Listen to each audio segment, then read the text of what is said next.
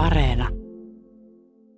Siis jos haluaa tietää, miten pitkälle muurahainen menee pesästä, kuinka monta keikkaa se heittää päivässä ja miksi se tulee takaisin, niin se pitää maalata se muurahainen. Ja sehän on tavallaan teknisesti helppo juttu. Otetaan pölynimuri ja pölynimuriin semmoinen siivilä ja sitten imaistaan ne muurahaiset sieltä polulta siihen siivilään ja pidetään se imunopeus sellaisena, että muurahainen vääntää itsensä oikein päin niin, että selkä tulee sinuun päin ja sitten niitä on siinä ja ei muuta kuin maalaat niitä kenkävärillä tai jollakin pilkkuja niiden selkään. Sitten katkaiset virran siitä pölynimurista ja muurahaiset putoavat maahan ja nyt olet jännittynyt, että lähteekö ne heittää keikkaa ja niinhän ne lähtee jatkamaan matkaansa. Ja joku naapuri kysyy, että miksi sulla on maalia sellaisessa, mutta eihän ne sitten oikein tiedä. Ja no sitten ne menevät ja tekevät hommansa ja tulevat takaisin. Nyt voit laskea tilastollisesti, kuinka kauan ne olivat siellä matkalla.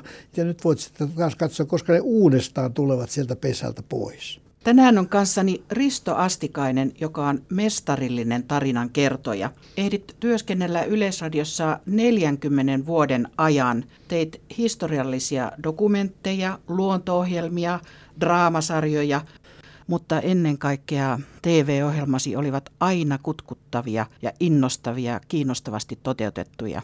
Jos nyt mietit työuraasi taaksepäin Yleisradiossa, niin mikä on sulle jäänyt mieluisampana asiana mieleen? No kyllähän kokonaisuus ja juuri se vaihtelevuus oli mielenkiintoista, koska tarinaa tehdessään huomasi, että tämähän se voi olla se juttu. Tai tästähän pitäisikin kertoa ja se jäi itämään päähän. Kyllä se kokonaisuus kai oli hyvin opettavaista. Mietitkö sä koskaan, Risto, että olisi muutakin työtä Yleisradion ulkopuolella? Joo, kyllä sitä ehkä nuorempana miettii, että sitä voisi ruveta papiksi tai upseeriksi tai kun kuitenkin herraksi oli kouluttautumassa. Mutta kyllä tämä toimittajuus sitten natsasi erittäin hyvin. Kyllä tämä oli niin kuin onnekas juttu, että oli olemassa esimerkiksi Yleisradio. Minkälaisia projekteja sulla on nyt tekeillä? No nyt toivon, että onnistumme museokeskus Vaprikin kanssa vuoden päähän tekemään näyttelyn, jossa pohdittaisiin viestinnän muutosta Suomen ensimmäisten kahdeksan tai yhdeksän presidentin kaudella. Sillä kaikkihan olivat hyvin erilaisia ja moni muistaa, että ensimmäinen presidentti oli nimeltään Stolberg ja hän oli sanomalehtimies. Ja sitten kun ajattelemme kehitystä Kekkoseen saakka, niin Kekkonen oli taas suvereeni televisionhallitsija ja määräsi, että nyt tehdään televisio-ohjelmaa, pannaan kanavat auki video-ohjelmatkin vielä kiinnostavat. Leikkailen niitä itse ja kuvaankin, mutta teknologia kehittyy ja en nyt kykene kaikkien mukaan, en todellakaan. No hiljattain ilmestyi tämä sun kirjasi Ylen onnekas mies. Siellä kirjan sivuilla sä vertaat TV-esiintymistä hyvään stand-up-juontamiseen, niin mitä yhteistä näissä on? Nykyisinhän televisioesiintyminen on ehkä muuttunut niin, että se on lyhentynyt. Repliikit ovat lyhempiä. Aikanaan televisio-ohjelmat olivat paljolti kerrontaa niin, että minäkin saatoin kertoa pitkiä tarinoita. Ja stand-up-komiikassahan tietysti täytyy eläytyä. Täytyy tutkia asiaa, perehtyä siihen tavattoman paljon ja sitten pitää inspiroida. Ja sitten pitää seurata, miten se menee, miltä se tuntuu. Ja minähän aina leikkailin ohjelmia tai leikkaajan kanssa, niitä leikattiin hyvinkin paljon, niin siinä saattoi nähdä, että näin se juttu voisi mennä. Ja että siinä mielessä se ehkä muistutti stand-up-komiikkaa.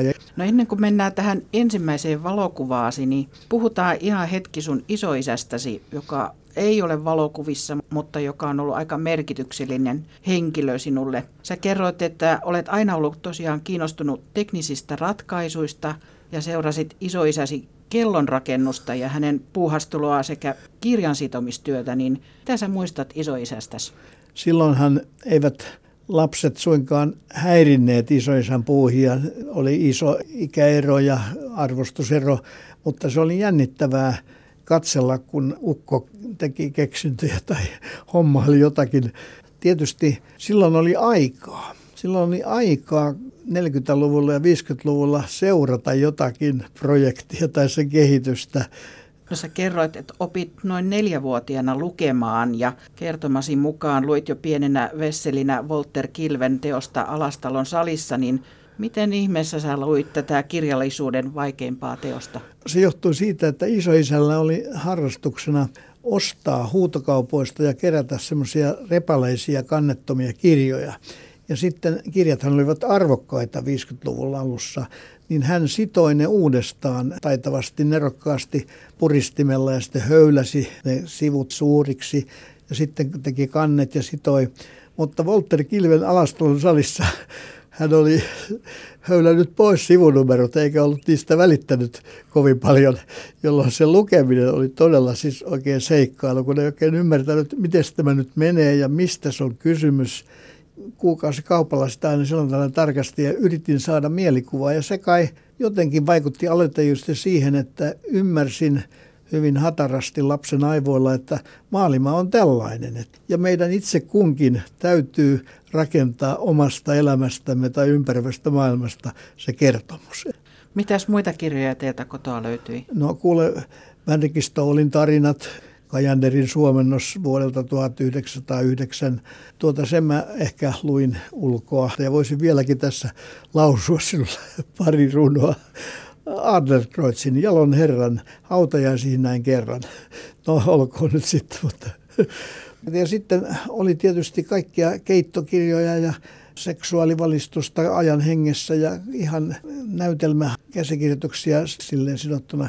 Ukko, joksi häntä kutsuttiin, niin sitoi myöskin vanhoja aikakauslehtiä. Ja niissähän oli luettavaa. Novelleja, joka lehdessä oli novelleja, joita luin varmaan sanoittain. Ja niissähän oli kertomus parhaimmillaan. Muistan kuuleeni semmoisen asian, että TV2 käytävillä sulta pyydettiin lukemattomia kertoja, että Astis, kerro juttu. Sä kerrot, että se jutun kertominen ja vitsit liittyy alkojaan sun isoisäs, niin miten se isoisä vitsit no, liittyivät yhteen? Niissä aikakauslehdissä oli vitsejä. Niitä jäi mieleen näitä vitsejä ja niitähän saattoi soveltaa sitten usein tivasinkin kysyjältä, että jos minä kerron vitsi, niin sano nyt jotain, mitä siinä pitäisi olla. Sano nyt joku henkilö tai alku tai lähtö, niin sitten mä pääsen liikkeelle. Ja siinä kai auttoi tämä varasto, joka on päässä tietysti alitajunta ja muut. Kerroit Risto Astikainen, että sä oot ollut niin omimmillas silloin, kun sä oot ollut keksijöiden parissa, esimerkiksi Tamrokin porakone-suunnittelijoiden seurassa, niin miksi näin? Meissä kaikissahan on joskus joku kokki tai leipuri tai näyttelijä ja minussa oli kai pieni insinööri kuitenkin. Insinöörit ja teknikot ja keksijät, ne työskentelevät realiteettien parissa. Ne eivät aina kysy, miltä sinusta tuntuu tai onko tämä hyvä juttu tai kyllä siinä täytyy olla semmoista tietoa, että yksi yksi on kaksi, sillä siisti eikä tunteista. Tässä ensimmäisessä kuvassa ollaan Orimattilassa. Kuva on otettu ulkosalla. Siinä on äitisi, isäsi, sinä Risto Astikainen sekä kolme vuotta vanhempi veljesi Martti. Kuvan olit merkit vuoden 1947, joten olet kuvassa kaksivuotias. Mihin tilanteeseen tämä kuva mahtaa liittyä, kun pojat on puettu valkoisiin paitoihin? Valokuvaaminen oli silloin harvinaista. Ei otettu kovin monia kuvia. Ja tässä on tietysti ollut joku valokuvaaja paikalla ja perhe on pukeutunut parhaimpiinsa. Ja takana näkyy silloinen asunto, joka oikeastaan oli kotiseutuopiston puutarha-välineiden varasto, johon meidät sijoitettiin siirtolaisperhe vuonna 1945, jossa minä sitten synnyin. Ja nyt sitten on tultu sen ulkopuolelle kiviaidalle istumaan.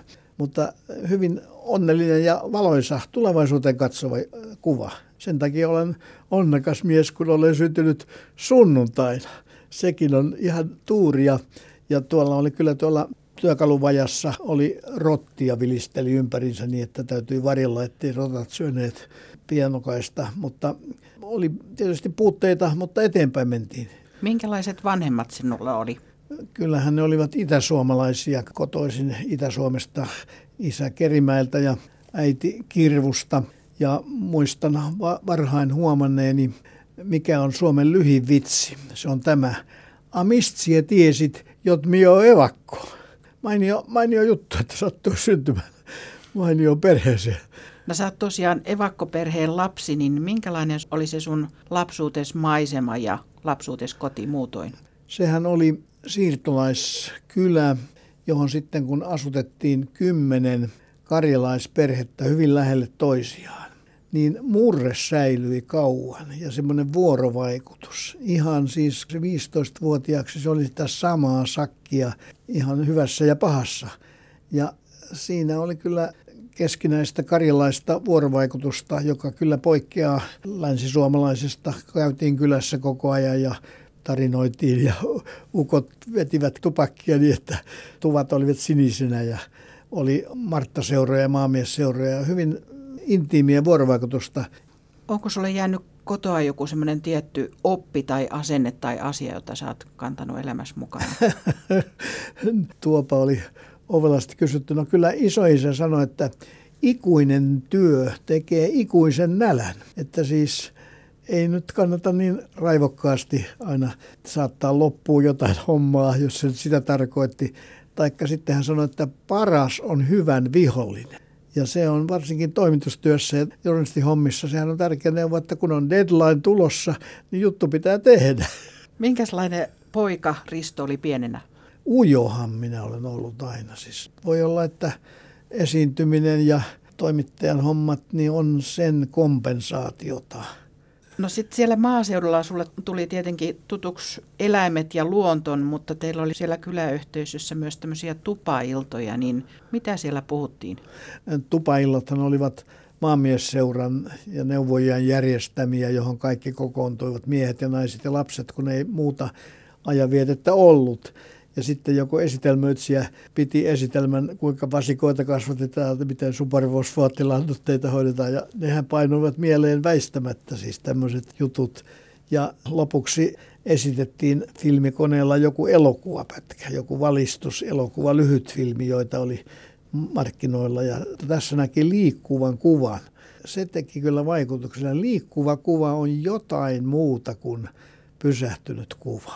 Sitten mennään tuohon kouluun. Sä kerroit, että sä sait oppikoulussa hoitaa omia viikoittaisia radiolähetyksiä, niin missä on ollut noin edistyksellinen koulu?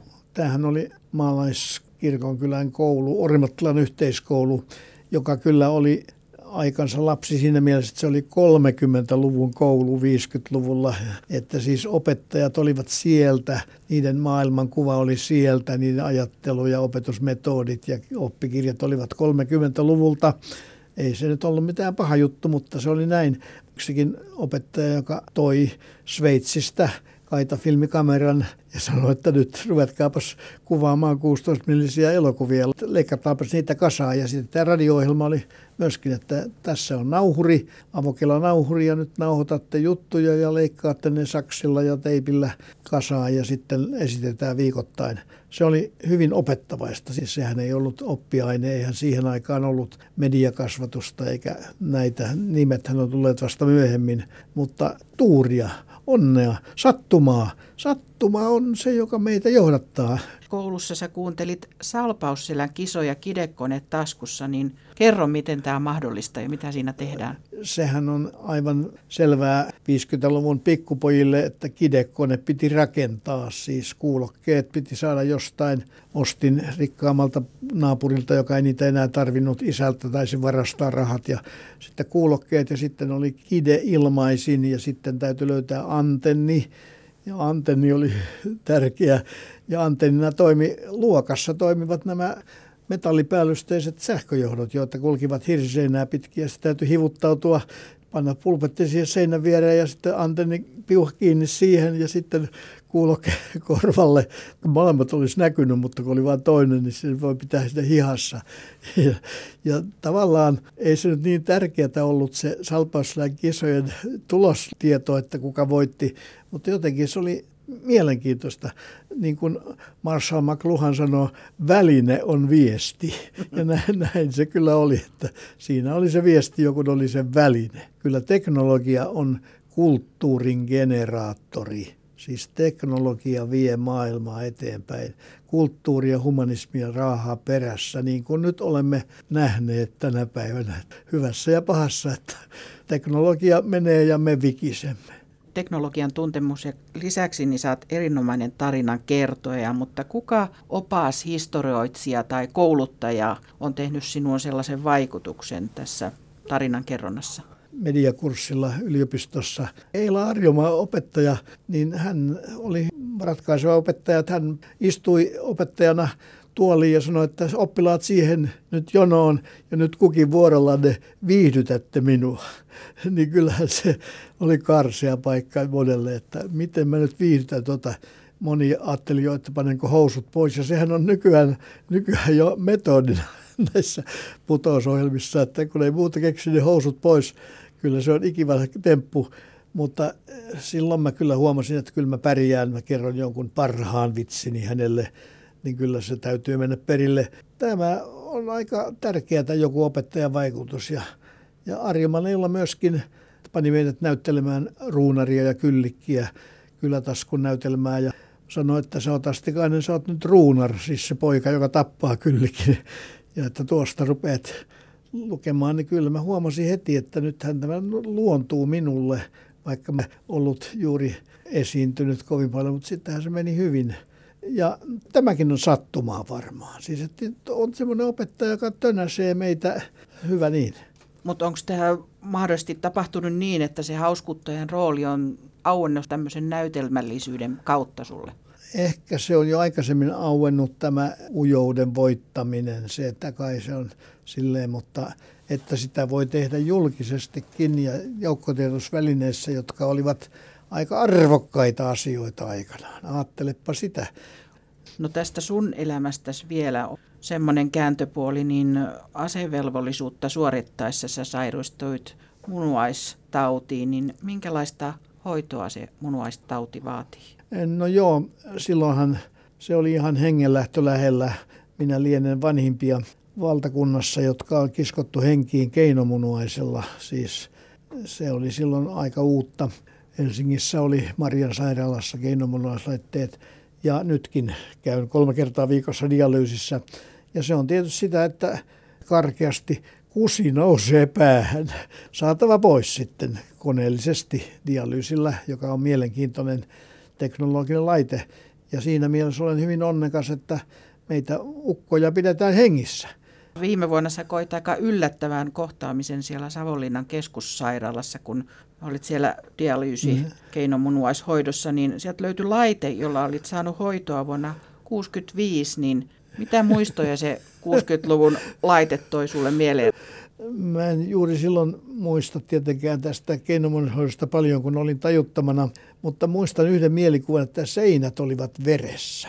Ja mä ajattelin, että onko tämä teurastamo, mutta se oli tietysti minun vertani, kun siis tehtiin laskimoihin, valtimoihin reijät ja sieltä otettiin verta ulos. Niin kyllä tämä tietysti oli primitiivisempää, mutta ei, ei siitä nyt sen enempää muistoja. Mutta kehitys on kehittynyt. No asevelvollisuuden jälkeen kai sitten 60-luvulla niin sä opiskelit Tampereen yliopistossa maisteriksi ja pian löytyi tie tänne Yleisradion TV2, niin minkälaista oli tehdä TV-ohjelmaa 70-luvulla, kun Suomi oli rähmällään Neuvostoliittoon? Tuota, itse en tietenkään ollut politiikan toimittaja. En nyt tätä rähmällään oloa ihan osaa analysoida. Totta kai koko valtakunta silloin oli toisenlaisessa poliittisessa asennossa. Se oli Kekkosen aikaa ja journalismi oli vähän vakavampi juttu, mutta ei tämä rähmällään ollut ehkä heittänyt minua rähmälleen tai kaikki. Me tietysti Suomen jälkeen selittää mitä tahansa, mutta kyllä mulla on varmaan näyttöjä siitä, että kyllä huumoria riitti tästä rähmällään olostakin. Itse olin silloin Journalistiliiton luottamushommissa jo ja erittäin usein Helsingin herrat lähettivät neuvostoliittolaisen delegaation tänne Tampereelle, että viihdyttäkää niitä nyt siellä, kun heillä on täällä aika pitkäksi ja näyttäkää Leenin museota. Ja, ja veitkö Leenin? No he olivat kiinnostuneita muumimuseosta tietysti. Se oli selvä ja kyllä tämä oli hyvin opettavaista. Tuohon aikaan sä teit semmoisen ohjelmasarjan kuin Matkakertomuksia Suomesta, josta sun esimiehes kehotti menemään kesäkadulle TV-ohjelman neuvoston kuultavaksi, niin mitä se oikein tarkoitti, kun mentiin neuvoston kuultavaksi? No tämähän oli sitä aikaa, kun oli olemassa ohjelmaneuvostoja, TVn ohjelmaneuvosto ja radion ohjelmaneuvosto, jotka olivat poliittisesti kokoonpantuja elimiä, jotka arvioivat ohjelmia sekä suunnitelmia etukäteen että sitten jälkikäteen, oliko ohjelma tasapuolinen ja hyväksyttävä ja näin päin pois. Se ei ehkä ollut niin meille toimittajille niin vakava juttu kuin voisi kuvitella, mutta minä menin neuvostoon sitten kuultavaksi, mutta ei ne kyllä kuulleet minua yhtään. Ne pitivät kokousta siellä suljetun oven takana ja minä istuin ulkopuolella. Aivan naurettavaa jälkikäteen ajateltuna, mutta aika kutakin. Tämä ohjelmasarja olikin niin hyvä, että tuon ajan suurin mahdollinen kriitikkokuru oli Jukka Kajava, joka kirjoitti sitten tästä sun sarjastasi matkakertomuksia Suomesta, niin hän kirjoitti semmoisen myönteisen lehtiarvion. Se kuului suurin piirtein näin, että tällä tavalla pitäisi televisiossa käsitellä asiaa aktiivisesti, kantaottavasti, analyysin kautta. Televisiokriitikolla oli vaikutusvaltaa ja kritiikkiä oli ja kanavia oli vähän ja ohjelmia oli vähän. Nykyisinhän kriitikkoja ei kovin paljon ole johtuen siitä, että ohjelmaa on niin paljon. Ja siinä mielessä olen kyllä onnekas mies, että saatoin operoida aikana, jolloin oli enemmän tilaa ja vaikutusvaltaa. Sä kerroit, että eräällä kuvauskeikalla sait suuren opetuksen elämän kahdesta nautinnosta kirkkoherra Väinö Mentulta, niin mikä se oli?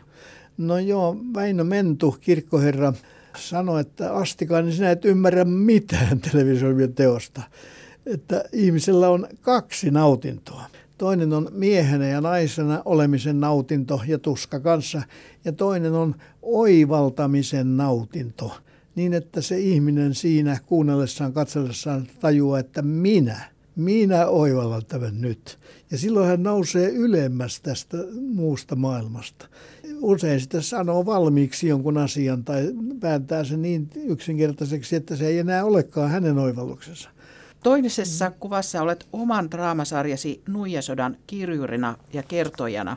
Siinä on sormet mustina musketin kuulista, niin minkälaisia muistoja Nuijasota tuo mieleesi?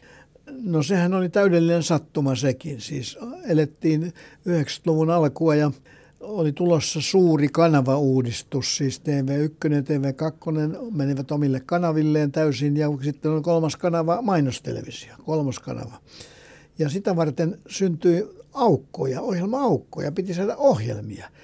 Sitten oli tulossa tämä Nuijasodan 400-vuotistapahtuma 1996, olisi tullut, kulunut 400 vuotta siitä ja mä ehdotin sitten ohjelmapäällikölle, että siitä voisi tehdä sarjan. Niin hän sanoi, että joo, aloita huomenna. Aloita kuvaukset huomenna, näin karkeasti sanottuna. Ja niinpä sitten syntyi tämä draamasarja Nuijasodasta, mutta tietysti se on kökkyä draamaa siinä mielessä, että vähättelen kenties itseäni, mutta kyllä mä tajusin, että minä en ole suuri mestari ohjauksessa ja käsikirjoittamisessa. Mutta ainakin se syntyi nopeasti, että edellisenä päivänä kirjoitettiin ja sitten suurin piirtein kuvattiin ja näyteltiin. Ja se oli hyvin mielenkiintoista. Siinä oli todellakin loistavia apulaisia kuvaussihteeriä ja järjestäjähän sen homman hoitelivat melkein junailemalla kaikki hevoset ja näyttelijät ja paikat. Ja, mutta itse sain käsikirjoittaa ja ohjata ja miettiä lavastusta ja sitten sai myöskin tuota ajaa autolla näyttelijöitä paikalle ja viedä ruokaa ja näin päin pois.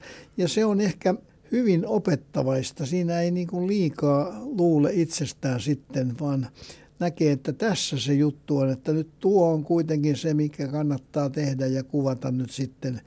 No miten sä sait itse sitten semmoisen loogisen kokonaiskuvan siitä Kustaa Vaasan poikien ja suomalaisen aatelin otteesta sitten? Miten sä sait sen muunnettua TV-ohjelmaksi? No ensinnäkin tietysti kyllä mä tunsin sen lukemalla kaiken jo vuosikausia sitten, mutta tietysti on mukava eläytyä, että mitäs nyt Jaakko Ilkka sanoisi näille miehille, kun pitää lähteä Turkuun. Niin tietysti hän sanoi, että Turkuun naisia ja viinaa. Sitä se kai oli kaikille lähtiöille. Että Kuinka si- paljon siinä ohjelmassa oli fiktiota sitten faktan lisäksi? Äh, jaa, no kyllä kaikki oli fiktiota, kaikki kuvat ovat fiktiivisiä. Tietysti faktaa on ympäristöt ja ehkä henkilöiden luonnet Tosin me emme ihan varmaan tiedä, minkälainen mies Jaakko Ilkka oli. Runothan kertovat, että hän oli talonpoika vaan siis suur ei suvultansa. Tosiasiassa hän oli maakauppias ja ihan Hän oli sotilas ja ei mikään tyhmä eikä mitätön mies. Niin kuin runoilija Kramsu sanoi, että hän oli ihan mitätön mies, mutta sitten nousi suureksi.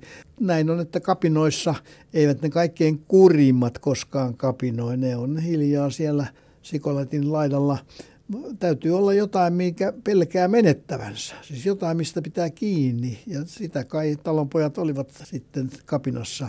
Ja sitten tietysti aikakausi oli hyvin dramaattinen, siis uskonpuhdistus oli tapahtunut, mutta kansahan oli vielä katolista ja uskoi pyhimyksiin ja teki ristimerkkejä varmaan teki. Ja tietysti konkretia auttoi. Kyllä mä ajattelin sitä konkreettisesti, että tärkein luku, arvo on jyvä luku. Siis kuinka monta jyvää talonpoika saa, kun hän panee yhden jyvän maahan.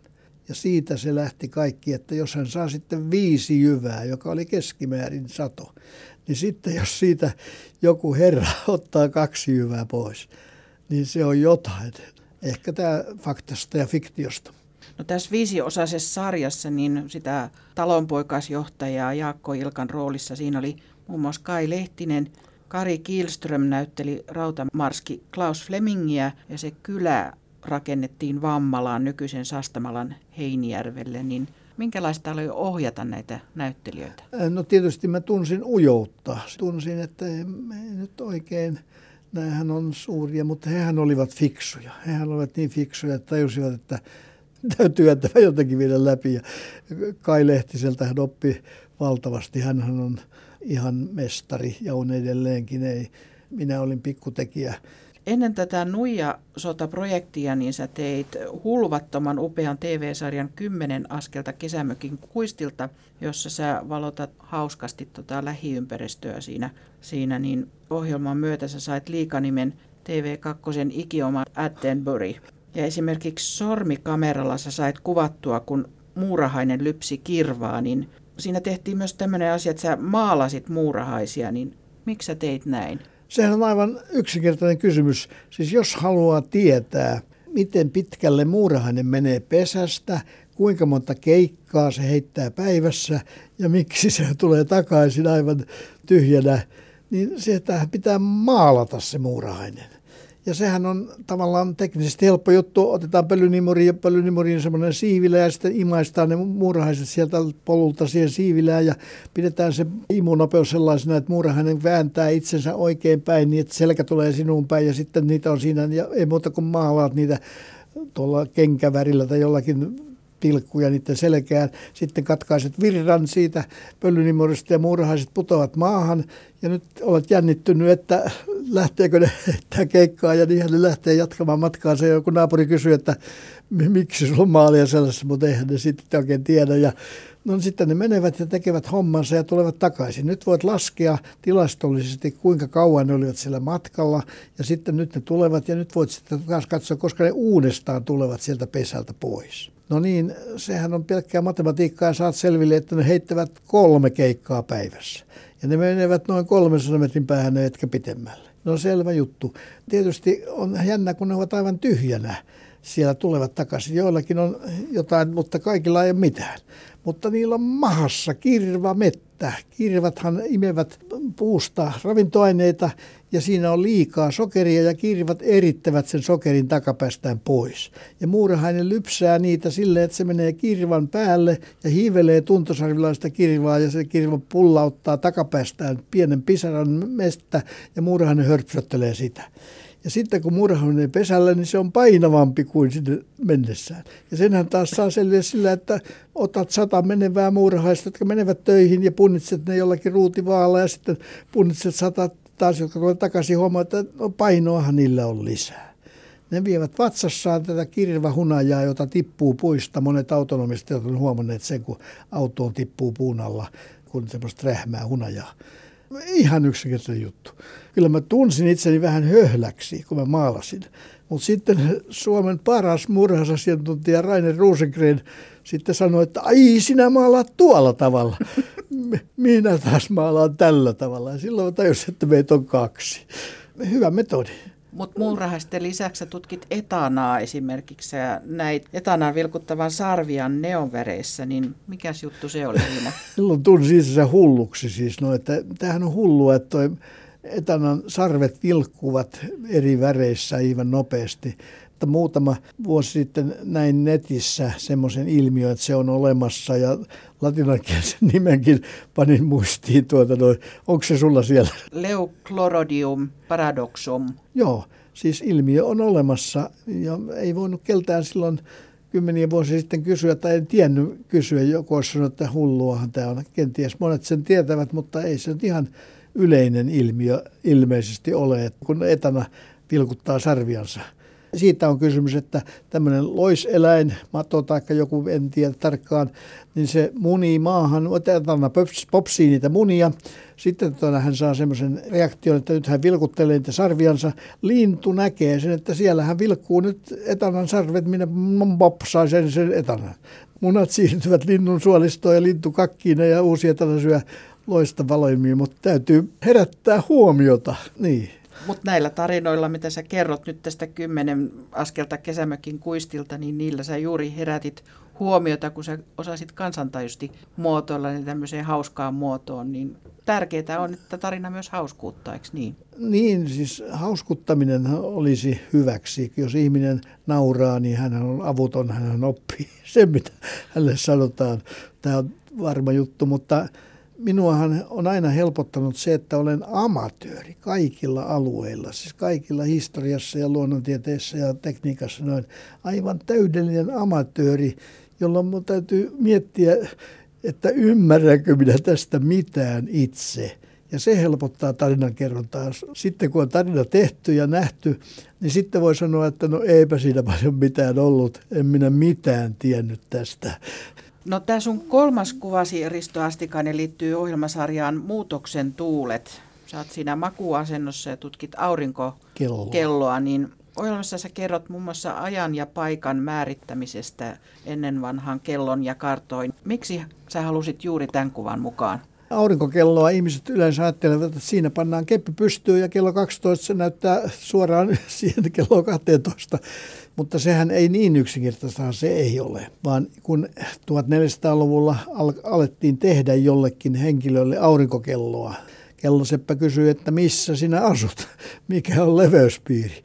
Ja silloin hän teki oikean jaotuksen niihin kellonaikoihin, koska se on eri asia, asutaanko Etelä-Euroopassa vai täällä Pohjoisnavalla päin. Mutta sitten siinä levyssä oli tuommoisia kaiverettuna kupariin hyperpelejä ja niiden asymptootithan tietysti merkitsivät jotain. Vuosikausia on kestänyt miettiä, että mitä niillä ilmoitetaan näillä hyperpeleillä. Ja kyllä siinä tietysti, kun joitakin asiantuntijoita jututti, niin selvisi minullekin, että ne osoittavat sitä, että miten päivällä kepin varjo käyttäytyy, minkälaista viivaa se piirtäisi maahan tai tähän levyyn. Napapiirin pohjoispuolella, niin sehän sitten piirtää tämmöisen ellipsin, kun ei se laske ollenkaan. Niin se, sinne ei tule pätkää ollenkaan, vaan hyperpeli muuttuu ellipsiksi. Ohjelman tekeminen ja eläminen on mielenkiintoista, kun on jotakin, mitä sä et ymmärrä ja ei Googlestakaan ihan heti löydy. Sulle on se mittaaminen ollut aina hyvin tärkeä. Esimerkiksi kirja, kirja Mittaamisen historia Andrew Robinson on ollut sulle tärkeä opus, niin miksi se kirja teki suhun niin suuren vaikutuksen? Tämä olisi ehkä se kirja, jonka ottaisin autiolle saarelle.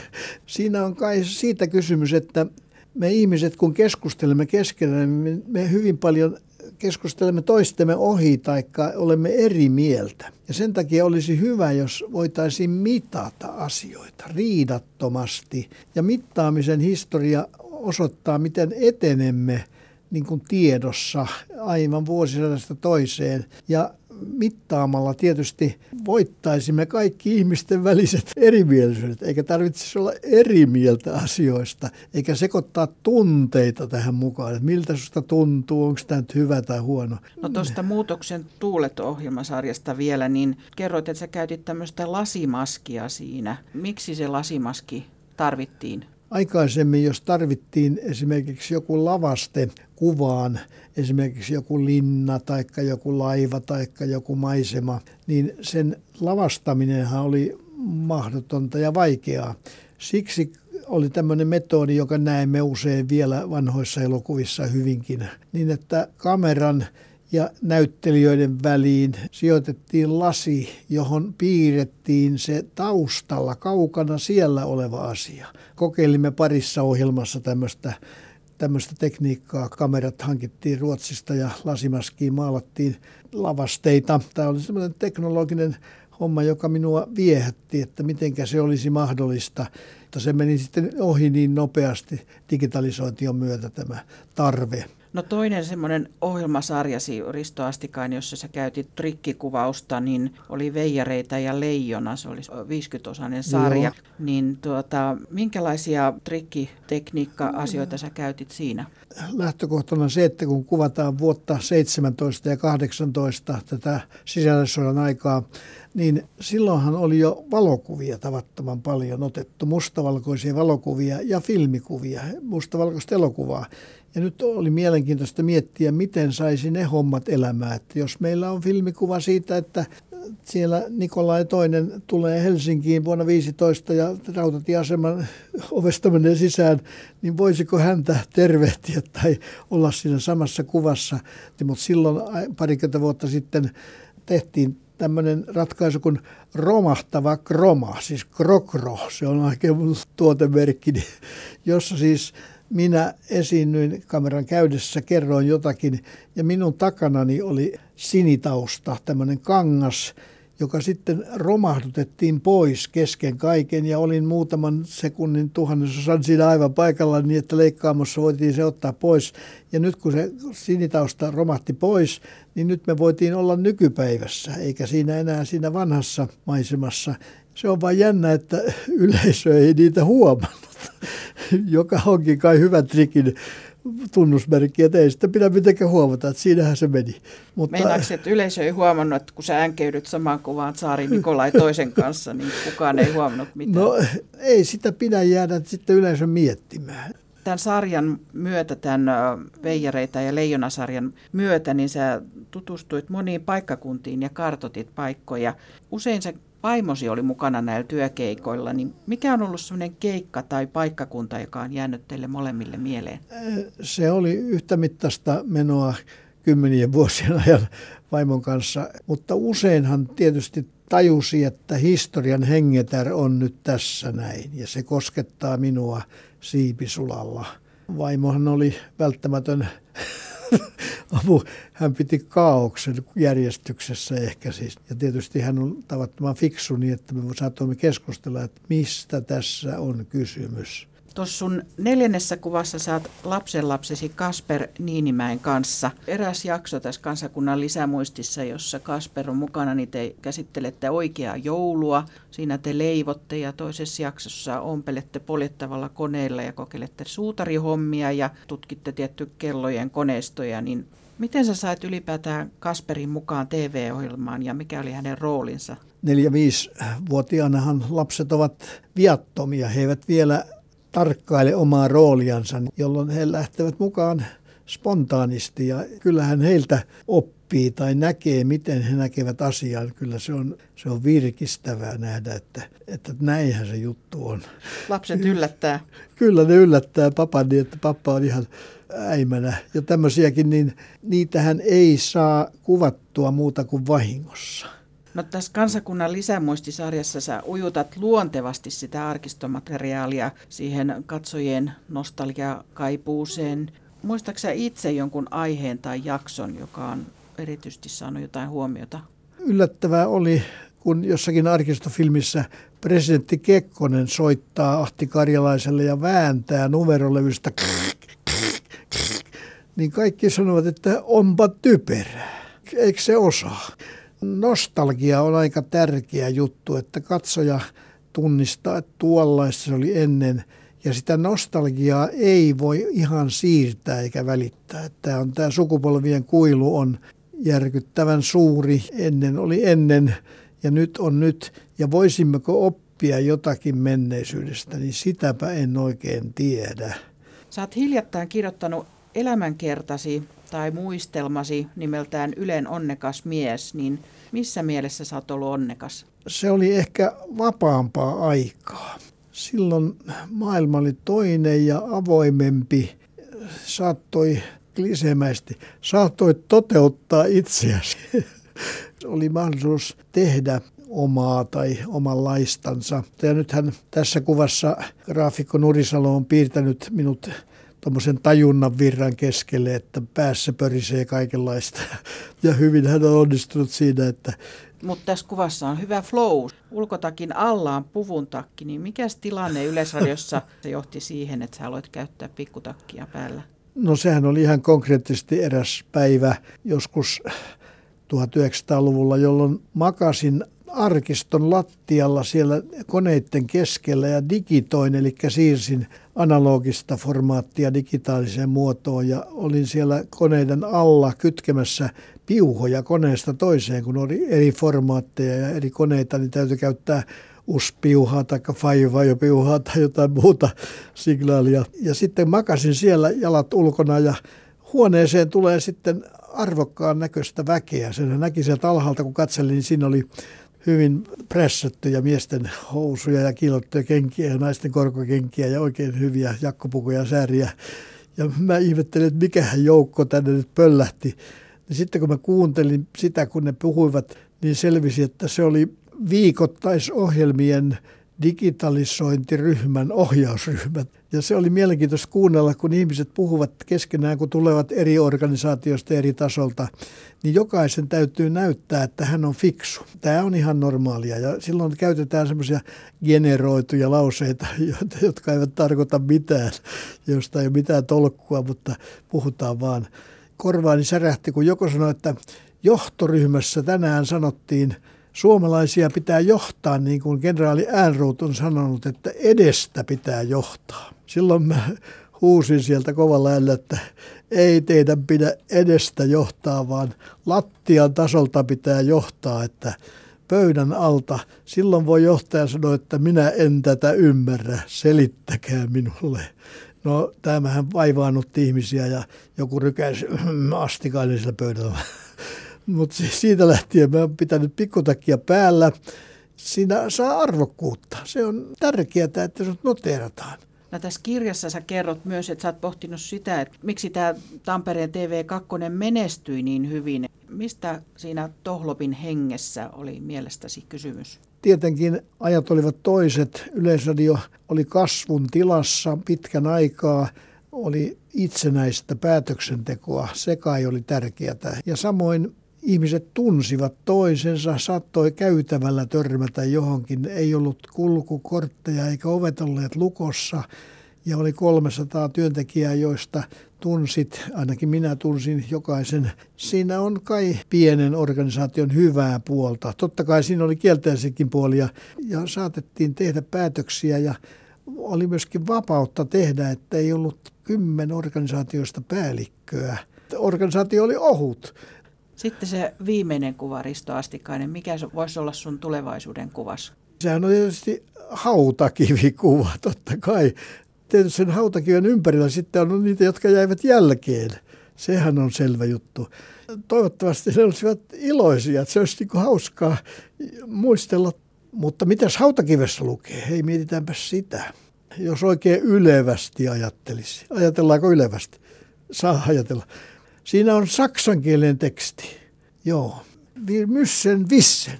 Wir werden wissen. Meidän tulee tietää, me tulemme tietämään. Se oli matemaatikko Hilbert. 30-luvulla hän sanoi tämän näin. Eli siis meitä kiinnostavat asiat. Ihmistä kiinnostaa, mikä tämä on. Wir müssen wissen. Sillä ei voi mitään. Ihminen on uteliain olento maan päällä. Ja sitten siinä on se optimismi, että wir werden wissen, että kyllä me sen tulemme tietämään. Ja, mutta kyllä se tämmöinen varmaan olisi tämä viimeinen kuva.